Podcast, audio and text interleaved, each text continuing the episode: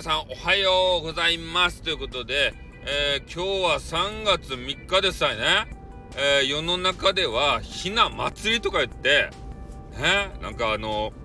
スーパーとかに行ったらね、あ, あの変なあられとか、あと三色のなんか餅みたいなやつ、ひし形みたいな餅とかね、そういうのがいっぱい売られるような、そんなあの時代になってまいりましたね。それで、えー、家ではさ、南段飾りとか言って、えー、あれなんていうとひな、ひな人形っていうんですかね、なんかいろんな人形をね飾らんといかんという、もう一大イベントですたい。大変ですたい、家の人はね、女の子がおる家の方は、えー、その女子がね、えー、どっかに嫁いでいくまで、えー、出し続けなければならないと。人形飾ってもう大変っすよ。もう昨日から作業してるんですかね、今日のために。で今日はね、えー、家に帰ってきたらその変な餅食べたりね、赤飯食べたりね、その女子の、えー、成長を祝うわけですよね。それで女子がこう去っていくとね、悲しいっすね。もうその次の年からはね、ひな人形出さないんですから。でもね、安心して、女子が何事かあってまた家に戻った時にはね、毎年出せますからね。悲しいっすね。おう、一回出さなくなって、ね、もう一回こう出すようになったということであれば、なんかね、えー、事件があったということになりますから、ちょっと悲しいあのおひな様になってしまうわけですけれどもね、うん、まあそんな感じなんで、えー、今日はね、あの女子がいる、女の子がいる、えー、ご家庭は、えー、パーリーじゃないですか、パーリ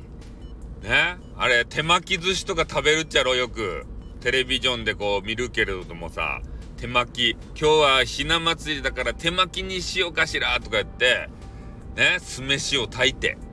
であのネタ買ってきてね、あのあれに海苔にくるくるくるって巻いて食べるっちゃろ。でも今ね、コロナの世の中やけんさ、ちょっと手巻きがねどうかっていう話もあるんですけどね、まあ、実際手でこうねくるくるって巻いて食べんといかんわけでありまして、えー、手にねちゃんと洗わんでさ、コロナがついとったらコロナも食べてしまうわけですよ、ね、そうなるともうめっちゃ大変なんで、えー、もしかしたらそういう手巻き文化もね、えー、もう薄れていくのかもしれませんよね。でもワイワイと手巻きするの楽しいよね、家族で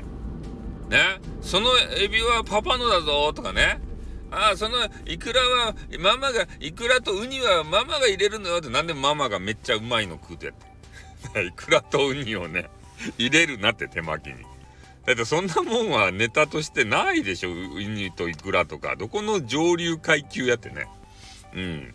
まあそんな感じでね、えー、今日は夜まあねパーリーがあって、えー、お祝いということでね、えー、女子の皆さん、えー、ね楽しんでくださいね。それで、えー、男の子はごがつのいつかにね、えー、なんかようわからん節句がありますんで、えー、そこでまた楽しんでもらえればなと思います。男子はね変なあの鎧とかを出されるわけですね、ね、鎧兜とかを。でそれをねあの着られるバージョンみたいなのあって、で男子の成長をこう祝ってね、そんなん着たらこう戦場に、えー、行ってしまうんじゃないかみたいな、そんなあの心配もね、えー、するわけでありますけれども、まあ、男子はなんかようわからんけどね、あの鎧が大人気でございます。で普通のなんかあの鎧で言うとな、あの伊達政宗とかさ、ね、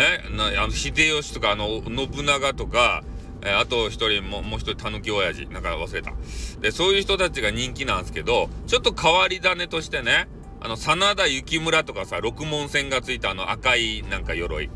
えー、それとか、えー、本えなえ本田忠勝やったかいな、あのめっちゃ強いあの戦国時代でめっちゃ一番強かったやつとか、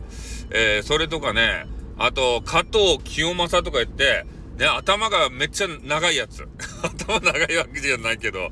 あの兜がね、えー、めっちゃ縦にこうめあの長いあの帽子、まあ、帽子じゃない、え帽子みたいなさ、そんなあの兜をかぶった人、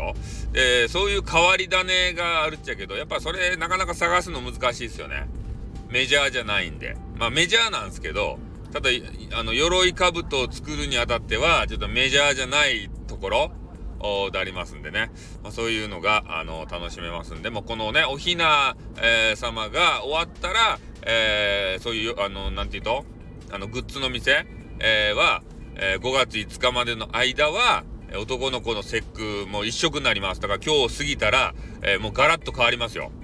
ひな人形の店がね、ひな人形全部撤廃、まあ、全部は撤廃せんけど、えー、ほとんど撤廃されて、あとは鎧兜ばっかりになります。まあ、そういうね、えー、状況がありますんで、えー、皆さん今日ね、えー、ひな祭り楽しんでくださいということで終わります。あーってー。